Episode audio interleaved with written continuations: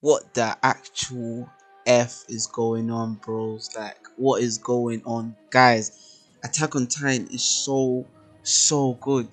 It's actually one of the best series that has ever come on our screens, bro.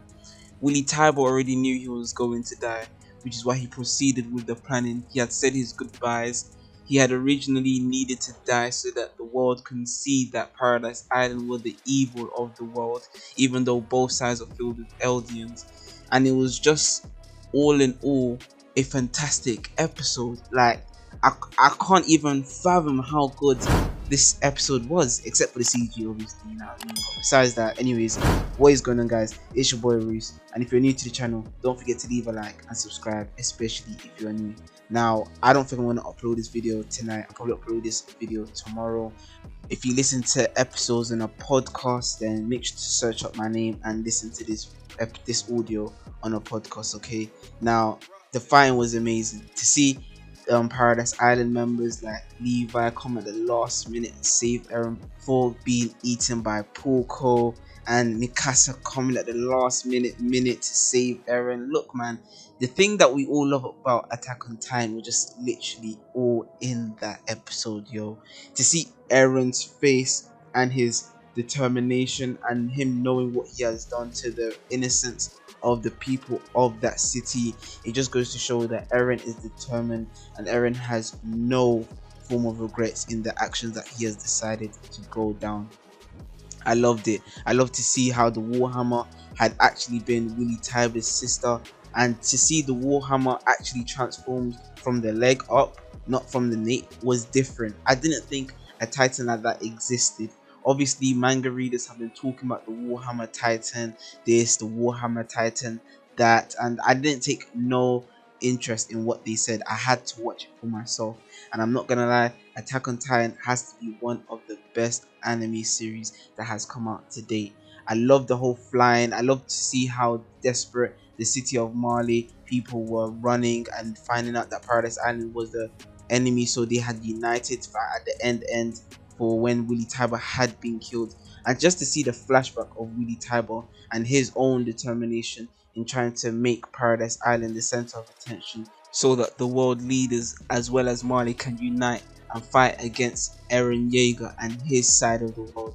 It's just amazing, man. I loved how the desperation on everyone's faces was now in their turn because when Paradise Island was getting it, they were over there in their city, you know, doing their normal chores, you know I'm saying, living their life normal. And now that it's their turn, it's like you can almost get the sense of same feeling that Eren, Mikasa, and Armin, and just the people of Paradise Island went through. To see on that day that on their normal day, a Titan had appeared and just erupted and destroyed their way of living on that day it's just amazing. Like both sides really and truly at this point in time have now declared war. This is war.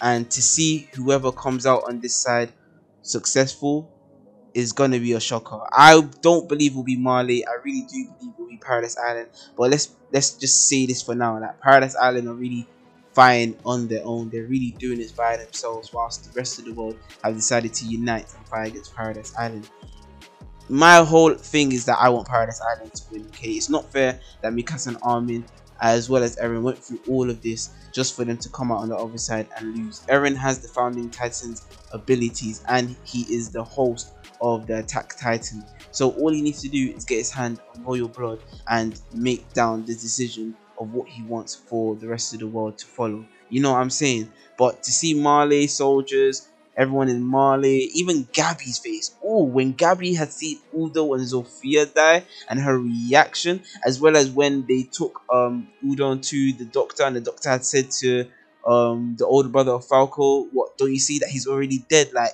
there was no form of holding back. They let each other know what it was like the reality of the attack of the Titans attacking their home has finally hit and I'm just glad that they got the kind of medicine that they dished out on Paradise Island because it was well deserved.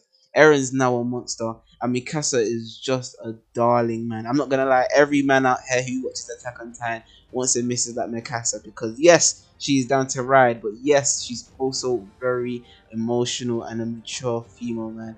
It was just lovely, man. Even to see Levi, I know I've mentioned this, but to see Levi just come down and swoop in at the last second, I did, I forgot all about him until I had seen him save Eren. So it just goes to show Levi, he's not for the main screen like that. He's for when it's time for actions to go down like that. That's when he appears. But yo, if you guys enjoy this episode on the podcast or video, make sure to leave a like, subscribe.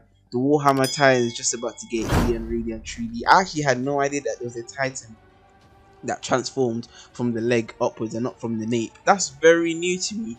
I'm not gonna watch um YouTube videos containing any more Attack on Titans videos or subjects or even around it. I'm gonna do my best to dodge it because I really want to see what happens in episode 7. Gabi looks pissed. I don't know what's gonna go on with Gabi. I just hope that Gabi doesn't do something that you know she can't handle by herself or without any support. You know what I mean? But yo, it's been your boy Roost or Mr. 36. And whether you're watching or listening to this in the morning, afternoon, evening, I hope you guys have a good day, man. I'm out. Peace.